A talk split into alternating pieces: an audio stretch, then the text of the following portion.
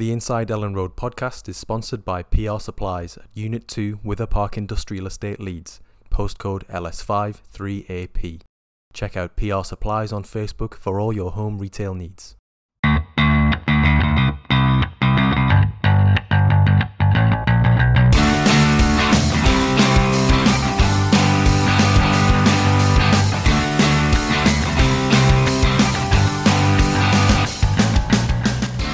Hello, welcome back to the Inside Elland Road podcast. It's a week on from arguably Leeds United's finest result of the season so far, a 1 0 win over high flying Leicester City at the King Power Stadium. Georginio Rutter's 58th minute goal, the difference between the two sides in the East Midlands, on what was a superb night for Daniel Farke and his team. Uh, I'm your host, Joe Donoghue, and as always, joined by YEP chief football writer Graham Smith. Um, we've had many a trip to the King Power in recent years. Can't recall too many of them going according to plan. Certainly not in uh, in the the vein that last Friday's did. Um, and in the words of Katy Perry, what did you make of uh, last Friday night, Graham? um, well, there were fireworks, weren't there? Um, there were fireworks, yeah. Yeah, I think the highlights for me probably the uh, jerk chicken stew.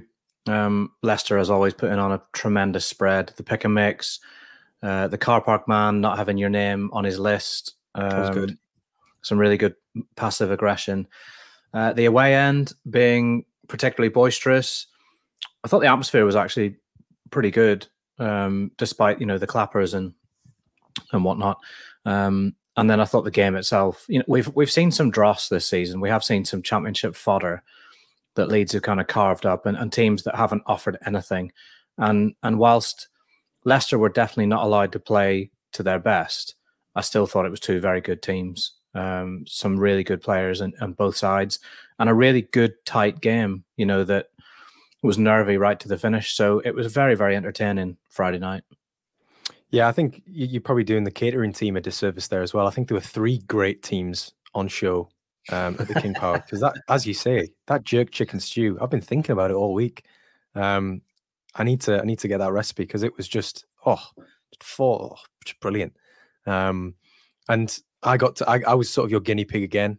You know, I got to to taste it before you did. You needed to check the allergen sheet to see if there was any, you know, of the thousand things that you're allergic to on the, on the list. one. Well, that's one thing that I'm allergic to. Um, but yeah, it was uh, it was fantastic, and yeah, we're always well looked after at uh, the King Power. So uh, if Leeds are to be promoted, I certainly hope it's Leicester who also get promoted um, because that would be that would be very very good to go back there. Um, and oh, also, can I just say, uh, the lady who welcomed you into the press box, the the greeter, if you will, she remembered my name, which was which was really really kind of her um, at full time. She didn't remember your name from like last season or anything. She had it on a list. Yeah, but from the beginning of the the beginning of the evening, you know, she, there's there's lots of journalists going in there. All right, yeah, that that is impressive. Um, yeah, well done, Leicester. Just generally very accommodating, as was their defence when Leeds took that uh, corner and uh, Sam Byram got up and powered a header towards goal. And uh, after your man in net, Mads had a mad one. Rutter stuck away the rebound. Isn't it funny that we've been talking about uh, Georginio contributing everything but the finish in recent weeks, and I, I don't want to denigrate his performance by saying he provided, you know, the finish and not the rest of it, but it was it was a performance from him very much categorized by being in the right place, scoring a really important goal. He worked really hard, but he didn't shine creatively in the way he has recently. And just as you'll take his creativity without the finish if Leeds are winning, you'll absolutely take uh, you know a close range stabbed finish and none of the kind of step overs and, and silky skills that we've seen lately if Leeds go on and win. And that was such an important game to win and so impressive because Leicester have been on a tear, like an absolute record setting tear. Um, so to go there, to keep a clean sheet, to stop Dewsbury Hall from playing, you know, he, he barely he was barely a factor until one second of stoppage time. And um, Vardy, who so often has been a bit of a tormentor for Leeds, barely got a kick you know, contributed to to Leicester's downfall. Looked generally frustrated, and and then went off. Um, it, it, was just a very, very good performance all around from Leeds. I felt, you know, defensively very, very good. Um, Sam Byram recovered from a horrible first half. You know, his was probably the the weak spot in that first half, and um, and second half, you know, Cree Summerville and him teamed up brilliantly down that side, and it just you look across the team and they were solid performances. I mean, Kamara was excellent. You know, best forty five minutes we've seen from him in that first half. Uh, Ampadu very very important, and Struijk and Rodon just imperious in central defence. I mean, that's as good I think I've as I've seen Struijk since probably the first season uh, in the Premier League. Yeah, no, I agree with you completely. And you know, you're talking about Georgie Rutter there applying the finish. Um, he also applied the finish international with the Man of the Match award on Sky um, at full time. Very good, very good. Of, yeah, yeah, you you went on a bit there. I was kind of having to really jog my memory just so I didn't forget that. um, uh, so I actually didn't hear anything you said after that. It was just on a loop in my head, sort of like the, a monkey playing cymbals, doing backflips. Um, just so I could monopolize the conversation with a little bit of humor. Um, no, I, I, I agree. I think Kamara, yes, was I think he got the uh, the fans man of the match award. Um, obviously was was awarded that by Sky Sports as well at full time. Um, and it's only since sort of going back through the game and, and looking at the, the statistics and just the the influence that he had um, that you actually really fully appreciate because um, yeah, it, it was that that block of four of Struijk, Rodon, Ampadu, and Kamara that essentially meant that Dewsbury Hall, whenever he picked up the ball, you know, didn't really have a Vardy to, to play the ball into down the channels because he was always tracked or, you know, you, you spotted it midway through the game. Rodon was giving himself two or three yards head start on Vardy whenever he was sort of sitting on the last man. Um, again, quite smart because we know we know that Vardy's got that pace. Um, and yeah, I think he I think he was subbed off in the in sort of the during the celebrations for the Leeds goals. That's what 58, 58 59 minutes. And yeah, he was um he was he was basically a, a footnote in that game, Jamie Vardy. Um, and again, it shows that you organize a team really well. You set up defensively, and you can stop one of you know English footballs in at least in recent seasons, maybe not this year. Um, one of the more prolific and troublesome strikers that that you know English football football's produced. So um, yeah, I think all in all, a, a great, great evening. Um, some excellent pictures from our, our snapper, Bruce, um, as he went down there. Uh, one in particular that went really, really well with a lot of fans uh, was was Georginio doing the, the lead salute. Um, I mean, I think it was b- before I'd even clocked that he'd done it. I think someone had tweeted you or I and said, "Do you have a picture of this?" Um, that's how that's how keen people were to get to get their hands or, or rather get their eyes on it. Um, and yeah, I mean, that's exactly what you want to see. You want to see players buying into it. You want to see team spirit. You look at some of the photographs of the, the celebrations, and you know the the the the Erling Haaland quote, isn't it? Is that hang it in the Louvre when he's taking the mick out of John Stones. The the amount of people who I saw, you know, quote tweeting pictures of, of Bruce's and and stuff like that. Um, it, it, it there were some excellent, excellent shots, and that's exactly what you want. You want to see, you know, immortalized big, big, big, big wins in the grand scheme of this season. You want to see big wins immortalized like that, and um, yeah, I'm glad that we've uh, we've got the YP uh, copyright on them.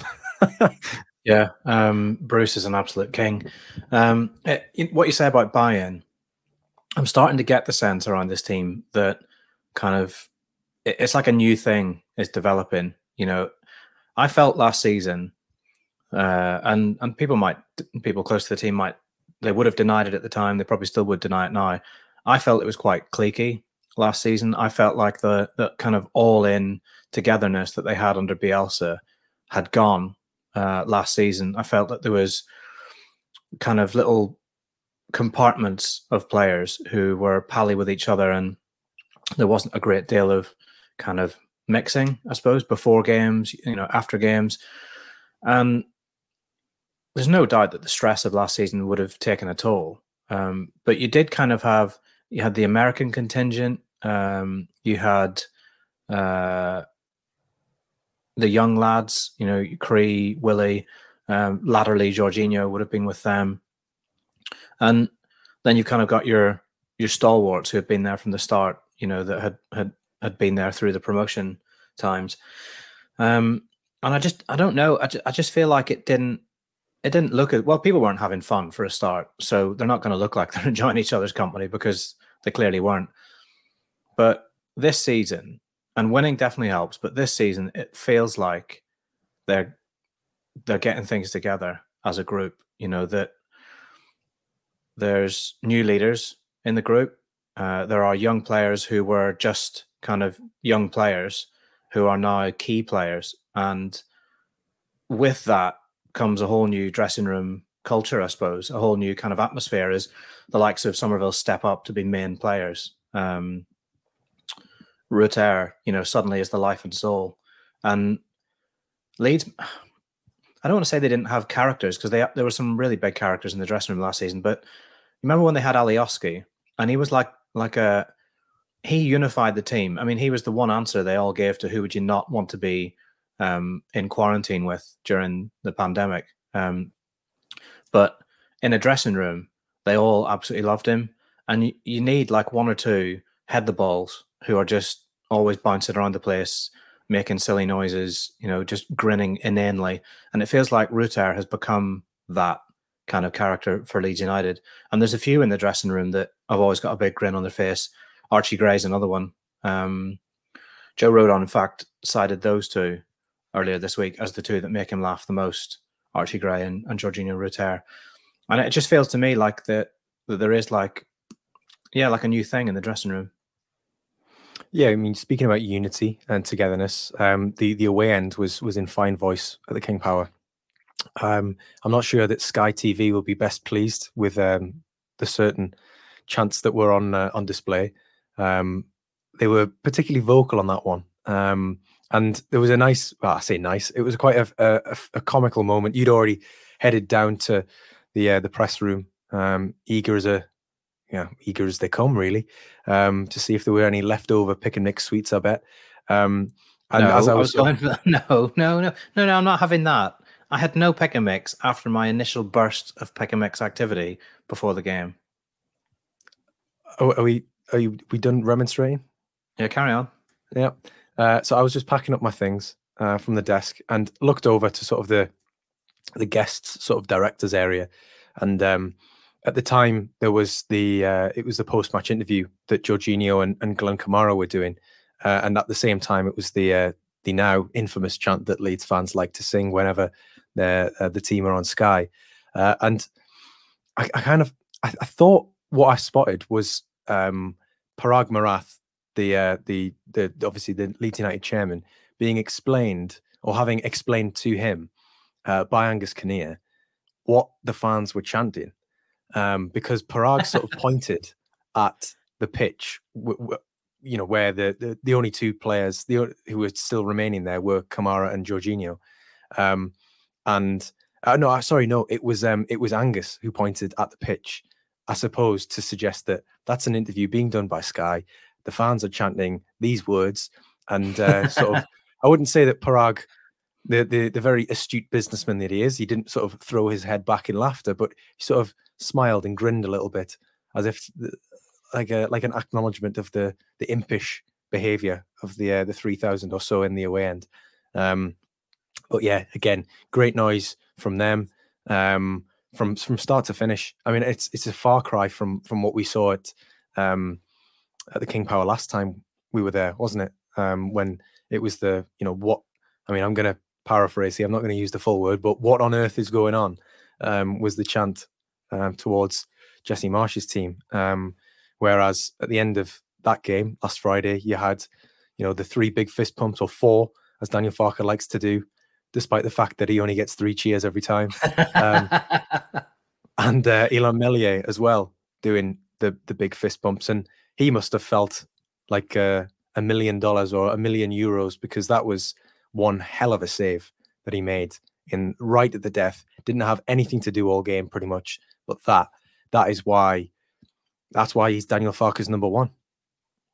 Yeah, I mean that's a that's a big moment, and you want your goalkeeper to be a big game player who can you know sit on his backside for 89 minutes and then suddenly claw one out of the top corner. Um, Dewsbury Hall, you know, it's testament to Dewsbury Hall actually having not really figured in the game that he got himself into that position, got up above Ayling, and very nearly rescued a point. You know that again, that's what you were. That's where you want your big game players uh, in the final seconds. You know, coming up with moments like that. But Meslier was equal to it. Um, terrific save, and uh, he's having an all right season. Is uh, is Meslier? He's certainly having a good enough season that there's no real debate. There's no conversation at the minute, is there?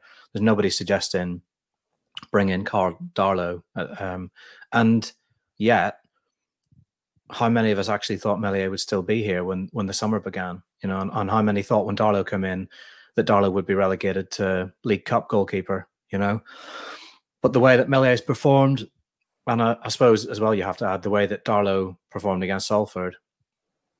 There just there hasn't really been a, a a point where you would think, right now it's time for Farke to to make a change. Um, there's so many situations that are really a like you said, a far cry, a Farke cry from what we saw uh, last last season, throughout last season. Just how ridiculous it all got. Um, I hadn't actually thought too much about that Leicester game where they were chanting, you know, what's going on, and, and that felt like. I mean, it's it's it's only a job, Graham. yeah. what's gone, what's gone before the ground that we're about to visit. Yeah, um, but you're right. It is a million miles away. You know, it's a plan that fans can understand, a style of football that they are enjoying, a team that they believe in and they're getting behind, and results to back it all up. You know, it's just it's going well. I think you could say. Um, no one's dancing on any tables yet, Joe. But you know, e- even to put a little dent in that monstrous gap that Leicester had opened up, and even just to introduce uh, Leeds back into that automatic conversation, because since then, Ipswich, you know, the the wheels the wheels haven't come off the tractor, but the tractor has definitely um, encountered some mechanical difficulties because they've they've wobbled, haven't they? You know, they they got pegged back very very late on against Rotherham. They've drawn their last two, haven't they? So all of a sudden, that gap has narrowed, and uh, and yeah, it's it's going well. It's there for the taking, and you think as well. Leeds have got two of their um, toughest games of the season out of the way already, and they've won both of them. Ipswich away, Leicester away. You know, the two teams who've, you know, been record breaking or in record breaking form, gone right to the top of the table. Leeds have beaten them both. Um, yes, they might still be sat in third, but still very much in the race. And as you say, yes, there'll be no dancing on tables yet, as as Daniel Farke insisted uh, in his post match at, at, Leicester. Um, but wouldn't it be nice if at the end of all this, at the end of the season, there was some dancing on some tables? we might not yeah. we, we might not bear witness to it, but I'd like to think that there will be at least some dancing on tables. Yes. Um, you can't go all season long saying that you're not you're not prepared to dance on the table and then not dance on the table. Um, I have to say though that uh, despite as as well as it has gone, I think this Farke thing has has run its course. Uh, it might be time for a new manager because at the end of the press conference yesterday, um, in his embargoed section, I won't say too much about what he said because it was it's embargoed still. But he happened to mention music, so I took the opportunity as we were picking up our microphones and phones from the desk just to ask, you know, what what were you listening to twenty years ago, Daniel? And um, everything within me willing him to say Rammstein or or just anything that would be in keeping with his general demeanor and look. Uh, and he said, um, "Oh, some some R and B, perhaps." Uh, oh wow, okay, yeah, and it was at that point at that point that you could see my heart break. Um, and uh, he did he did follow it up with, uh, but I don't really dance around anymore. so, but the thing is, I, I, he has he has made quite a few uh, comments to suggest that maybe he did he was a dancer back in his day. Oh, I could when, well imagine when he was talking about Willie and Cree, he was like, you know, uh, you know, back in my, they, they dance now. Maybe uh, they dance on the pitch now. I, we were doing our dancing sort of in the evening after a game. I was thinking, Daniel, you fox, or what you what, what you keeping under wraps here? You can imagine um, him in the nineties, um, yeah, being being being a mover, um, but he's not anymore. Um, maybe in the intervening years since then, his his musical taste has matured. I don't know. Maybe that's a conversation for another day. But um, yeah, he he can be pretty pleased, I think, with the job that he's done. And we've said it before that what he's kind of fashioned out of a very very messy situation that he took over and that he came into, and a, a mess that didn't really get sorted. I mean, I was looking I was looking back at, uh, at highlights from the start of the season earlier this week, and up you know up popped Sinisterra, and uh, and then you know there was Gnonto, and then even after the start of the season, Gnonto had his his wobble and his his his bad advice era, if we might call it that, and and the refusal to play. Uh, you know, the the season was underway, and that was all still going on. So to be here where they are, third, tucked in quite nicely, having beaten Leicester, is excellent. But it means nothing, Joe. It means nothing if they lose to Plymouth at home. Yeah, it does mean very little if they, you know, win a game that they weren't expected to win and then lose a game or, or fail to win a game in which they're very, very much considered favourites. Um, the injury news for that, obviously, being Pascal Struijk uh, is out after go, undergoing hernia surgery, uh, having played with pain um, at you know for pretty much most of the season. Um, so look forward to him getting back and playing at 100% rather than 80%, I believe is what Daniel Farke said. Um, Jamie Shackleton will will sit out the uh, the game again with a glute issue. Um, there'll be another feature about that that little snippet later on in this this podcast, but um, we'll just we'll just keep you sort of oh breadcrumb you that little bit of information there, Graham. Um, Should we talk about Pascal and how much of a blow that is? Because I think yes, I think I, I, think you're right. And I think we should talk about that. But I mean, I have just began the injury update, so I think people are probably quite keen to know which other players are out. As if um, they don't know already. Go on. All right. Okay. Um, excuse me. I'm fairly sure the Inside Elland Road podcast is the only source of Leeds news that, that our listeners um, tune in for. Um, yeah, you've got Bamford and Cresswell are doubts, but I think probably quite likely to be in the squad uh, after illness and personal reasons, um, meaning they missed a couple of training sessions. Spence still in his rehab, in his rehab era, if we can say. Um, still coming back. Dallas still coming back uh, in individual training, but not team training yet. Um, and who have I missed? Joe Gelhardt with his fractured hand, hmm. which thankfully doesn't require surgery. So happy days. Lots of thumbs up for Joffy. Um, well, maybe he won't be doing thumbs up because his hand's fractured. But um, yeah, that's the injury news. Do you want me to give you the Plymouth injury news? Because I'm not no. sure that everyone will know that. No, absolutely not. I don't want to spend any time on the Plymouth injury news. okay, well, it's Ryan Hardie, Mustapha Bundu, uh, both injured. Um, oh no, Saxon Early, by the way, what a name that is. He's that's out. A, that's a, Saxon Early. That that's not a, that's not that's not a name. That's a period of history. That is that's an essay title. That is absolutely fantastic. Saxon Early. Yeah, yeah. I, I did have to sort of check to make sure that he wasn't sort of a, a regen from Pro Evo Six when I was looking at that this morning. Uh, and then you've got Mickel Miller who's suspended. Uh, is Saxon Saxon Early's missing? Then you say? Yes. Yeah. Okay. He was. So they're not. He was, he's not. He Saxon was, Early's not facing a, a, late fitness test. Then no. No, no. He was. Uh, he was. He was hit by a, a, the flint of an arrow.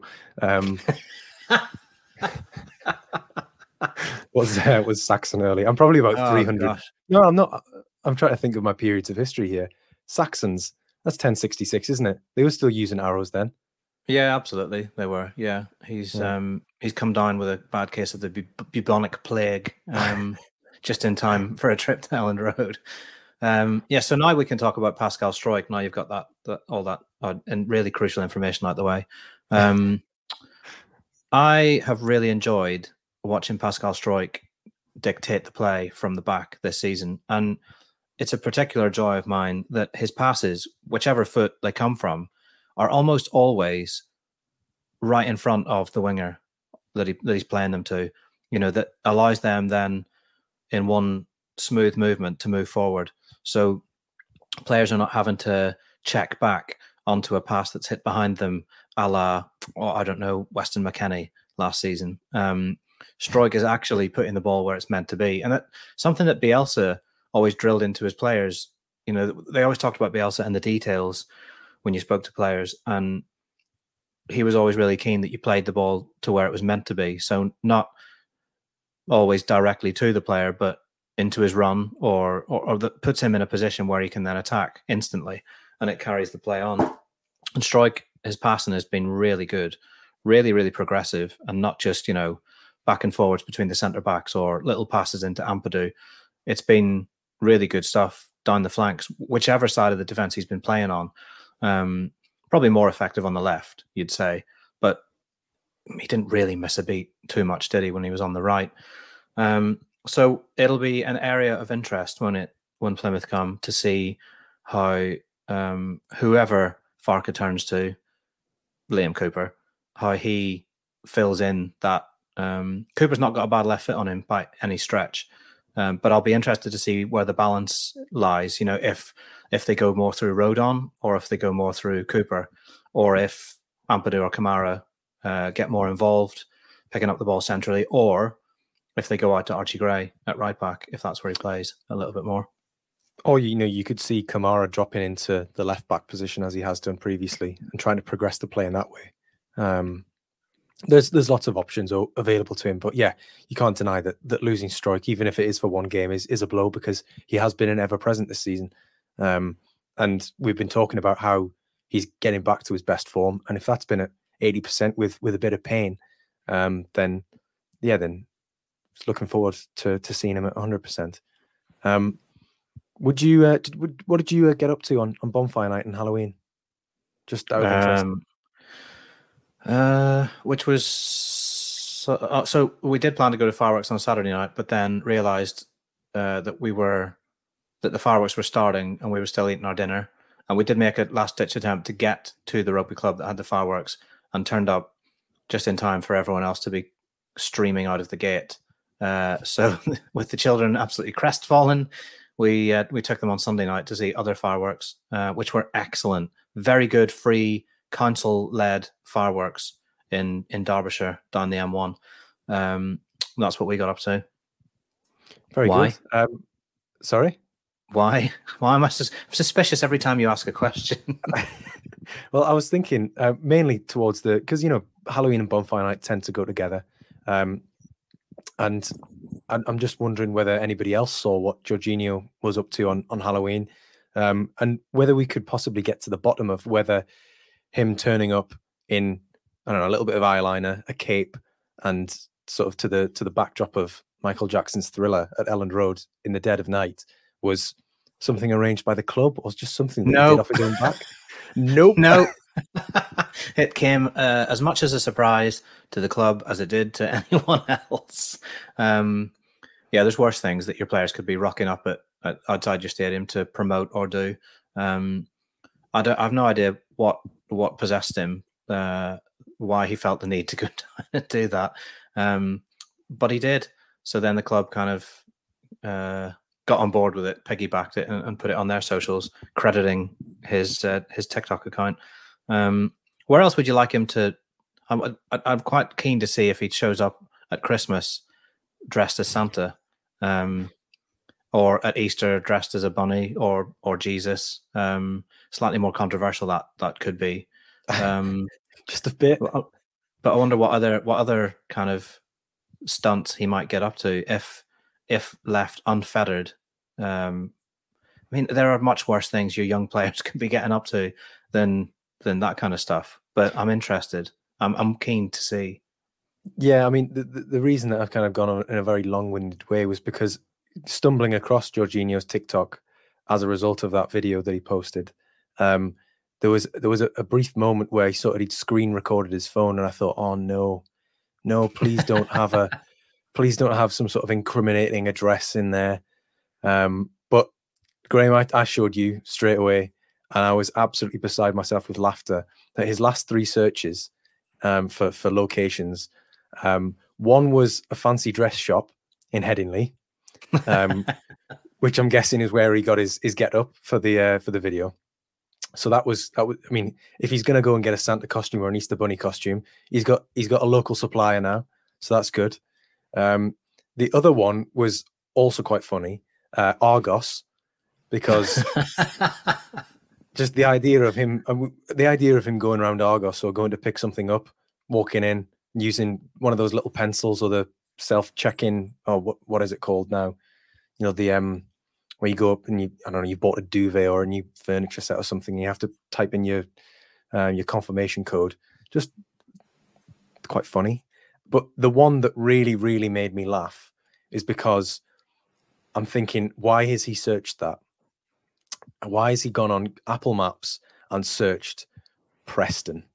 Because he's probably thinking, where am I spending Christmas Day? Because that's the Boxing Day fixture. Uh, and he's gone, oh, Preston.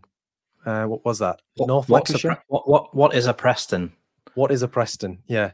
Um, I just thought that's that sums up sums the boy up perfectly. That he's yeah. he's got this inquisitive mind, and you know he's like, oh, going to be spending it in Preston. It's not exactly Paris.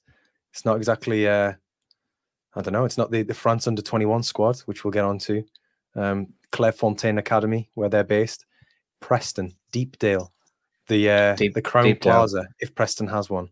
It's a it's it's what you call a traditional Boxing Day fixture, isn't it? Um, it's just making it making it an early one is um, it just feels a bit cruel for anyone who was planning on you know letting go on Christmas Day a little bit. Uh, they might have to rein it in slightly or or face a a little more um, painful journey to to Lancashire, deepest Lancashire. Um, I went on a journey this week to uh, Seacroft. I was going to say um, physically or, or spiritually. A little bit of both. Um, went to uh, Our Lady of Good Counsel uh, Catholic Primary School in Seacroft.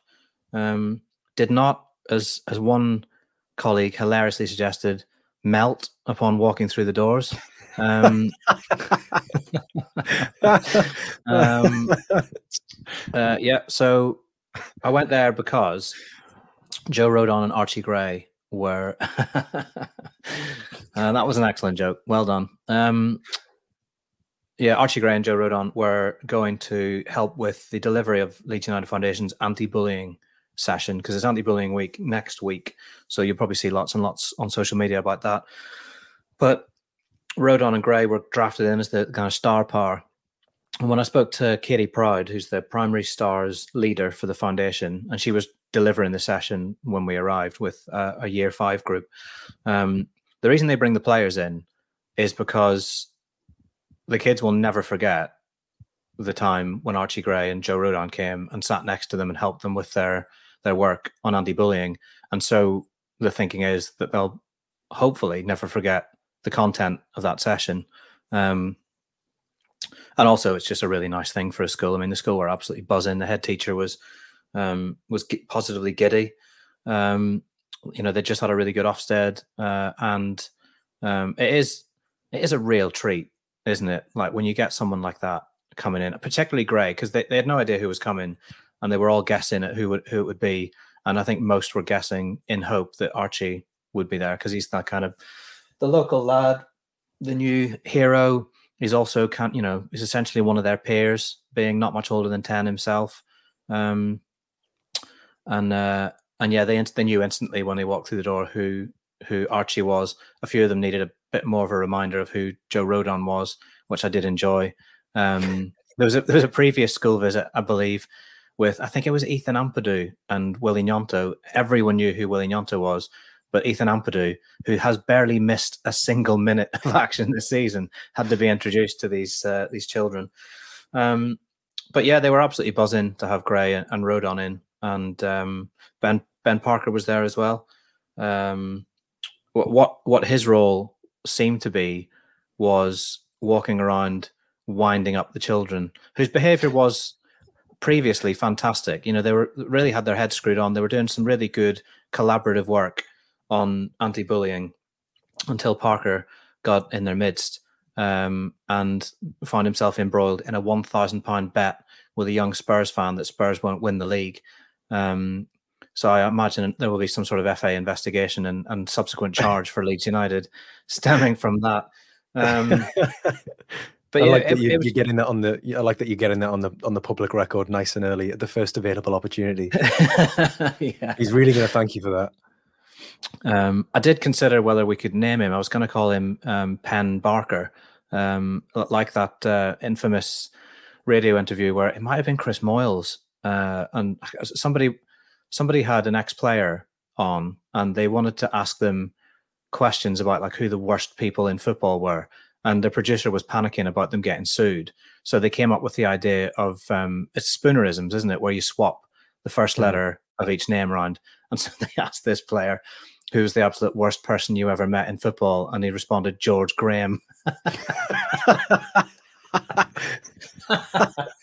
uh, terrific. Um, yeah, so Ben was there. Uh, LUTV rocked up, um, and and Rodon and Archie were there, uh, and they were grilled in a Q and A that was spectacular. I mean, it could not have gone any better.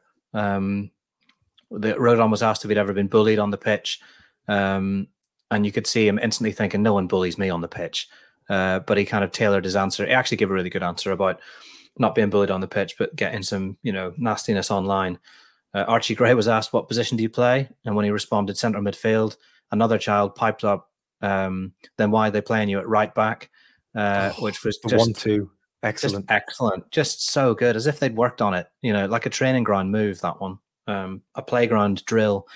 Uh, and then Rodon was asked, "Which is which do you prefer?" Playing for Spurs or playing for Leeds. Honestly, the future of journalism is in very good hands if yeah, this, this group are. Uh, there's there's uh, no there's no amount of media training that can prepare you for such a moment. You know, out of the mouths of babes. So when I sat down with Rodon after they'd been in the classroom, obviously the first question I asked was, which is better, playing for Leeds or Spurs? Um, and he kind of mumbled and no comment, and, and we moved on from there. But um, it was just really nice to see actually the impact that players going in can have. Um, uh, and, and it was also very nice for us to get a bit of content for the um, the uh, what would you call it? The desert the content desert that is an international break. Um, so I'll not I'll not give too much away about what Rodon said but I did ask him who he would have liked uh, to have come in when he was in primary school for a visit and uh, and he gave two names. I'll let you have a little guess at, at, at one of them. One of them's an ex Leeds United player, and I think yeah. you're going to be. Oh, think, oh, he thinks. Oh, look, he thinks he's got it. I think I'm going to jump the gun here. Who, who, do you think he's? Yes, yep. he got it in one. Yeah. Fantastic. The, do you know the other one? The other one, not not Leeds, ex Leeds United. Would it be some? Would it be a player who Leeds fans are probably not too fond of?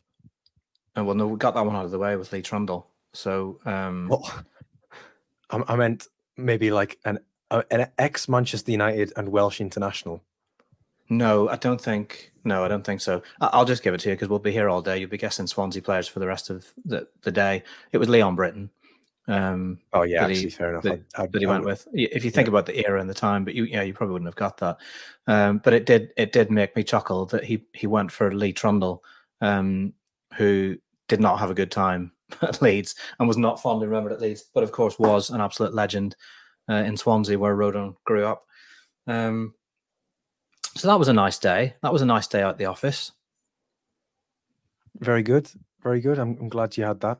Um, any uh, yeah, any other sort of nice tales of I don't know endorsing childhood gambling or anything like that? Uh, no, I, I did enjoy ben the content desert. I did enjoy Ben Parker's attempt to get Archie Gray to, to join in singing uh, "Marching On Together." I also enjoyed a uh, an assistant, uh, a teaching assistant who's been at the school for 32 years, I think. Really lovely lady, um, telling Archie, "I had no idea who you are until uh, until just now when I've met you." Um, but then I think I think she even might have done it there and then, gone online and ordered a shirt with his name on it for one of her uh, for one of her family members. Um, and the the players were absolutely besieged with staff members coming for photographs and and autographs. Um, yeah, it was good. Well done, Leeds. Very, very good. Um, speaking of internationals, well, you've got um, Joe Rodon, Welsh international, Archie Gray called up to the England's under 19s again today. Um, Georginio Rutter, though, won't be spending this international break, this final international break of 2023 um, at Thorpe Arch, he will be with Thierry Henry and France's under 21s. How about that? I tell you, tell you what, you can ask Daniel next time you speak to him. Do you think Georgie will uh, will prefer working with you, former striker Daniel Farke, during the international break, or his uh, his new under 21s head coach Thierry Henry, also former striker, and actually probably a little bit better. Yeah, as a as a player, yeah. Um, coach me like one of your French goals. No, it doesn't work, does it? You can't really say paint me like one of your French girls either, because he's not an artist. Well, he was an artist on the pitch, wasn't he? But um, yeah, it, it, so very it's a it's a very it's a very nice link up, isn't it? Rutter working with Thierry Henry, um, because it can only benefit his game as a striker. Uh, and if he comes back after the international break and all of a sudden he starts targeting the um, the right-sided centre back, cutting inside him and curling the ball into the far corner beyond the keeper, then we'll know that Thierry's been up to his old uh, tricks in training. Um, quite a attacking lineup they've got France under 21s. I mean, Rutter's been in it before. It's it's more than a year since he's played for them, though. He's kind of been in the, the under 21 wilderness.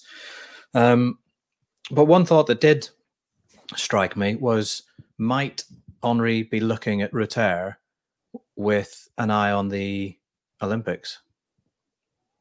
Yeah, potentially. Because yeah. he's got you, have got it's got to be it's not under 23 squad, isn't it, for the mm-hmm. Olympics? Mm-hmm. It's still under 23. Yeah, um, you can have um, a few overage players, but again, not many. Yeah, and not many likely actually, that, yeah, that they'll be released will, for the Olympics. Will want to, I would imagine. Um, when is when is yeah, the Olympics next next summer? Uh, I don't know the exact dates. Um, but it's usually in August, in, isn't it? Uh, but it's in France. Yeah. Um, yeah, maybe you've opened Pandora's box there, and he's going to miss a whole swathe of Leeds United uh, action, um, or at least part of pre-season. But um, yeah, it's. I think it's what what it is is a really nice recognition that playing in the championship does not necessarily hamper your international prospects. I mean, for some it might, but Rutter is flying in the championship, and I think fair play, uh, more part of Thierry Henry's elbow that he's um, that he's looked into the the championship and plucked Rutter out of it for um, for a squad that has the likes of Kalimuendo in it, who was once linked with Leeds um, and has been at PSG. And there's another PSG lad in there as well. And um, Bradley Barcola, yeah, yeah, brothers. So um, yeah, it'll be it'll be interesting to see how he gets on if he gets on and, and plays any minutes. Um, but so long as he comes back in in one piece, I think that's probably the the main concern from a Leeds United point of view.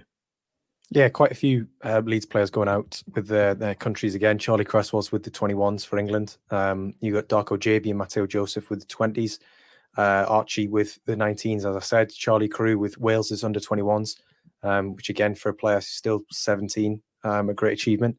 Um, Glenn Kamara's in the Finland squad, I believe. Um, you'd, you'd, imagine that if Ilya Gruev's Bulgaria call up, um, I haven't seen it myself, but you'd imagine he'd be in that squad. Um, who else have we? Who else have we got? Who's regularly in those camps? Charlie Allen, your your man Charlie. He's yeah, Charlie Allen's been called up for the twenty ones. Yeah, he's in the 21s. In fact, aren't they, aren't they playing you lot? I, I don't know. Northern Ireland, I'm sure Northern Ireland are playing England at Goodison in November. Whoa, so, whoa, whoa, whoa, whoa, whoa. Your lot? Yeah. Your accent is definitely, well, I suppose you could say that my accent's uh, English as well these days, but but you you are you're you're England born, are you not? Uh, I'm not sure that getting my birth certificate out is, is what I had planned for this week's. All um, right. Well, um, who? Okay, if if you had your pick, who would you be called up for? Well, it would who you, who, who are you eligible for for a start? Who am I eligible for? Well, I'm eligible for two. Yeah, go on. And I'd, due to my footballing ability, I'd be more likely to be called up by Scotland. I'm playing the long uh, game here. Yeah, but you've also managed to besmirch both your your countries of eligibility um, by saying that Scotland are rubbish, and also that you you wouldn't be desperate to play for England. but I understand. I get it. I'm playing, I'm um, playing both sides, so I always come out on top. Yeah. So uh, yeah, Charlie Allen. Um, it'd be terrific if he could come out with a win at, at Goodison. Um, yeah, we should look at that game. We should look at sending you to that game if I can't get there. Yeah, that's, uh, that's, I think the win is quite probably quite unlikely from a Northern Ireland perspective. Well, we'll see, won't we? We we will. Yeah. um, um, so yeah, I, I, I haven't seen the Italy squad yet. Um, that'll be an interesting one. And, especially and after it, you saying that you know the championship is uh, is absolutely fine if you still want to call up. Oh, sorry, Willie. Sorry. I said for just, some, just for I said, Georgie. I said for some. Um, do you think that Crysencio Summerville will play for Holland one day? Yes, I do think he will. This season, too early? I, I don't see him. I, would say the Dutch senior team is probably better than France's under 21s. And oh, yeah, 100%. I mean, they've not been great recently, but they do have plenty of options. And considering that, you know, Liverpool's Ryan Gravenberch is only just about breaking into the senior squad now, suggests that he's maybe still got a little way to go. Does does Cree. But, you know, winning player of the month in the championship, pretty good going, even if Daniel Farke's not a fan of individual awards. Um, you know, I think, in fact, just while we've been recording, I think some quotes from uh, Summerville come out um, on the the Leeds channel, uh, which do definitely contradict what Daniel Farke said, which I think is brilliant. Um, Crysencio, to be awarded Player of the Month, it's like an individual boost to go even harder the next month. But, well, it does and it doesn't contradict what Farke said because Farke said for a young player, you know, they get a bit of a boost, so it's nice. And and I thought Farke struck an interesting balance. I think what we were all expecting was, uh, yes, it's great for Cree uh, to it's very deserved. It's great for Cree to get this award and get this recognition. What we got instead was individual awards are for little slugs. Little slugs are interested in individual awards. Um, he, he basically said that, and, and and he's right. We're a collective. You know, nobody wins on their own in football defenders need attackers, attackers need defenders, players need staff. You know, they win they win as a, a collective. Um, interesting as well that he, he, singled out football as being the neediest of sports by by by its obsession with individual awards. And uh, I suppose he's right. There are a lot of individual awards, aren't there? Like all the time. Um, yeah, and, and yeah, it's, it is tedious sometimes. And the Ballon d'Or, like I have never once been interested in in who wins the, the Ballon d'Or. Um, Shocking revelation from Rangers and Northern Ireland fan that he's never been interested in the Ballon d'Or. Are you telling me that Laudrup or Jörg Albertz were not genuine contenders for that award? Because I would I would beg to differ. Uh, or Van Bronckhorst, maybe. Um, for the Ballon d'Or in the late yeah, 90s, right. early 2000s. Yeah, all right. Uh, yeah, it doesn't really float my boat either. But I did think it was nice that that Summerville won that award because you can't really look beyond a player who's scored that many goals and and got assists and played as well as he did in the month because he was he was fantastic. You know, the Norwich performance was a was a real highlight. Um, and I often think these things are determined almost entirely by end product. You know, no, no matter what the the awards panel might say, when they're looking for candidates, you're definitely not skipping past a player who's got a, a load of goals in the month, are you?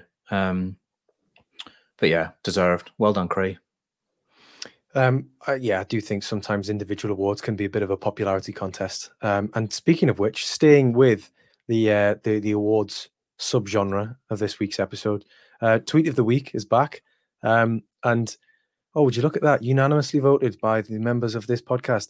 Um, the tweet of the week is actually by me.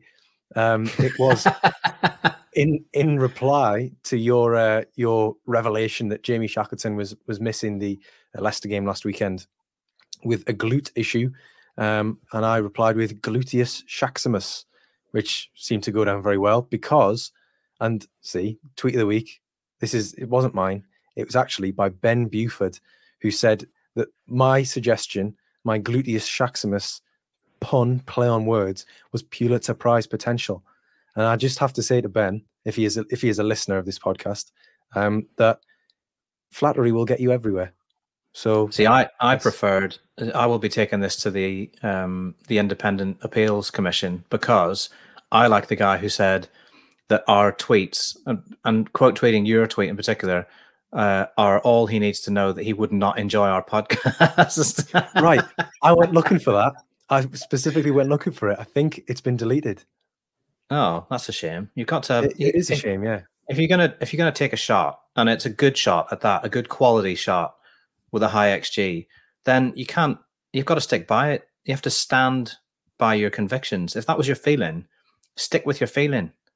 You can't go deleting stuff like that. That was funny. Do you, not, do you not think that that individual behind that account, that hate-filled account, um, decided to listen to listen to one of the episodes and go, you know what, I was wrong.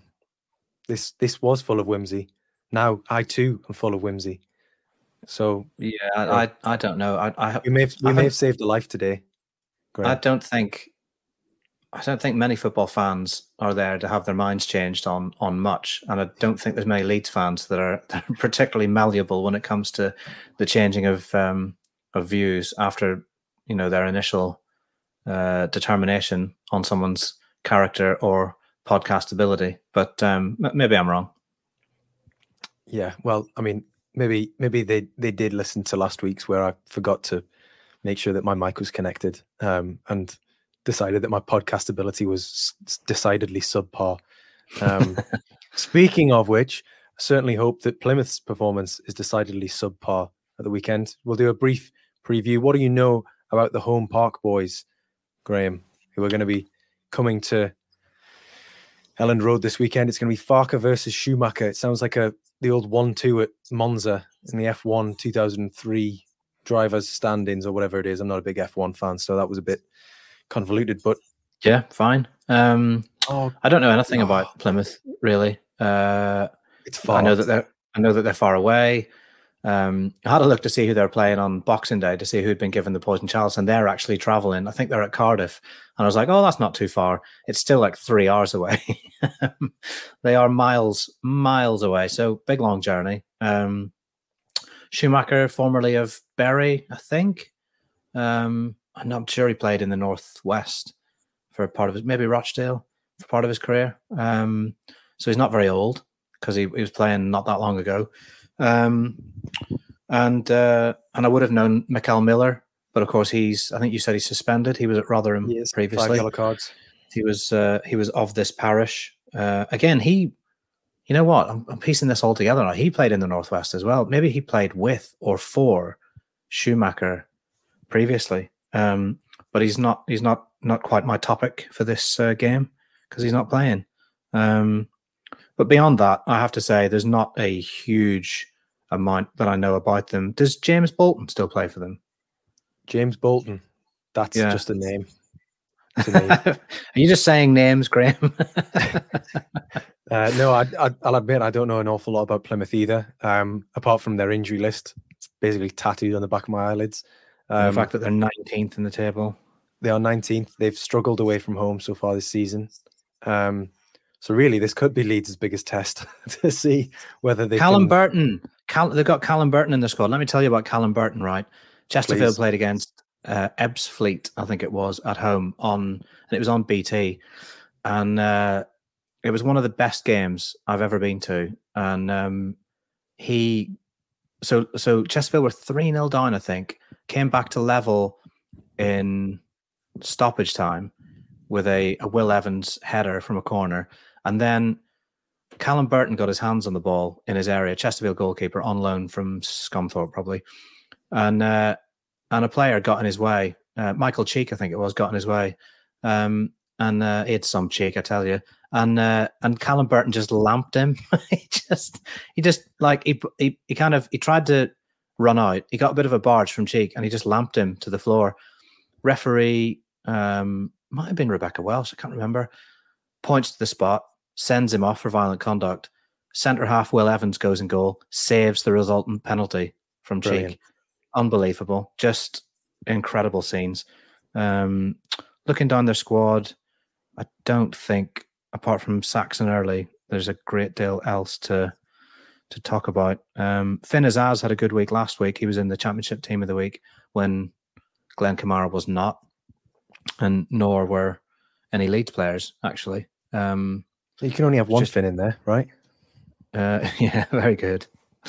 Uh, oh, Bali Mumba. He is the young lad who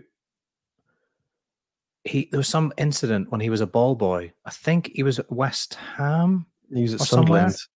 Sunderland. Recently. Yeah. Did he, have a, Sunderland? Yeah. Did he have a? Oh, maybe I'm thinking of someone else. Anyway, that was a great story. I was going to say uh, actually, um, if people were not wanting to hear whether you know people were or weren't ball boys at West Ham, or you know which third choice Plymouth goalkeeper Lamp two um, I was going to say that their number one, Michael Cooper, is actually quite a good goalkeeper by all accounts. Um, so if yes. he has a blinder at the weekend, then I'm to blame. Yeah, um, and here endeth my knowledge uh, and my my my run through my seminar on uh, on Plymouth Argyle. it's a very um, it's a very Bournemouthy sounding squad, if you know what I mean. Like Matt Butcher, Joe Edwards, Callum Wright, you know, yeah. Dan Scarr, all very, you know, could and probably have played for Bournemouth at some point. Um, Morgan Whittaker actually is very good. Um, he signed from Swansea this this summer. He he'll be the one who probably leads the line um, at the weekend for Plymouth, and he is actually quite a good player. Um, so he will be uh, the one to watch, I think. But yeah, they've not been they've not exactly set the world alight. Um, ahead of the uh, pilgrimage pilgrims pilgrimage up north. Ah, it would have been so much better if I'd nailed it first time, wouldn't it?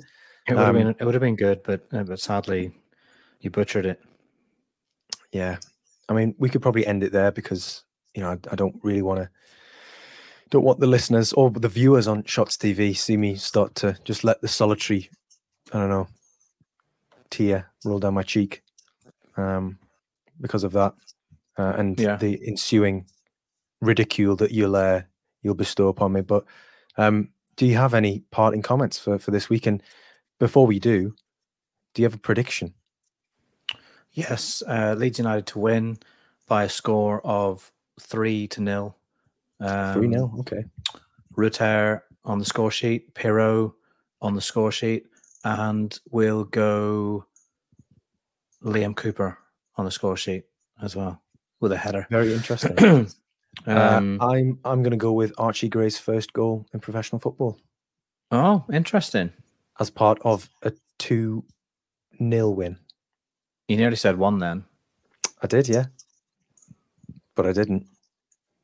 Okay. two all right, so I'm saying three 0 You're saying two 0 We're all very confident, and that's exactly why Daniel Farke made a point in his press conference of saying they need everyone to be absolutely on it. You know, the supporters, because I think he wants to ward off any complacency in the stadium or any feeling that we can just turn up and lollipop our way to victory against Plymouth. I think he's quite wary of that kind of that yeah complacency creeping in uh, around the stadium. So he he was very very keen to get the message across that they need to be absolutely on it, even more on it than the fans were at, at Leicester away.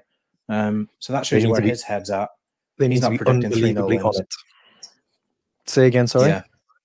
I said that shows you where his head's at. He's not predicting 3 0 wins. Um, but he'd, he'd probably go a bit more one. measured, like a 2 or a 1, maybe a 2 0. Yeah. You think he'd predict 2 0? Yeah, because he'd probably want a clean sheet, wouldn't he? Uh, he'd definitely want a clean sheet. And we all, you know, desire a, a victory before the international break. Because as we said before, it's like a it's like a, a, bitter blow, a bitter pill to swallow whenever your team loses before the international break. Um, so yeah, let's see. So yeah, um, if everybody could hope that Leeds pick up a win for mine and Graham's sake um, over the international break, not because it will help in the bid to to earn promotion. Um, that's the most important thing, of course. Uh, but yeah, this has been the Inside Elland Road podcast this week. Lots of topics covered, um, but I think the most revealing revelation of, of all is that Daniel Farke is likes his R and B. So uh, I'll leave you with that image. Bye for He's now. He's a he's a hot stepper. Very nice. Bye for now.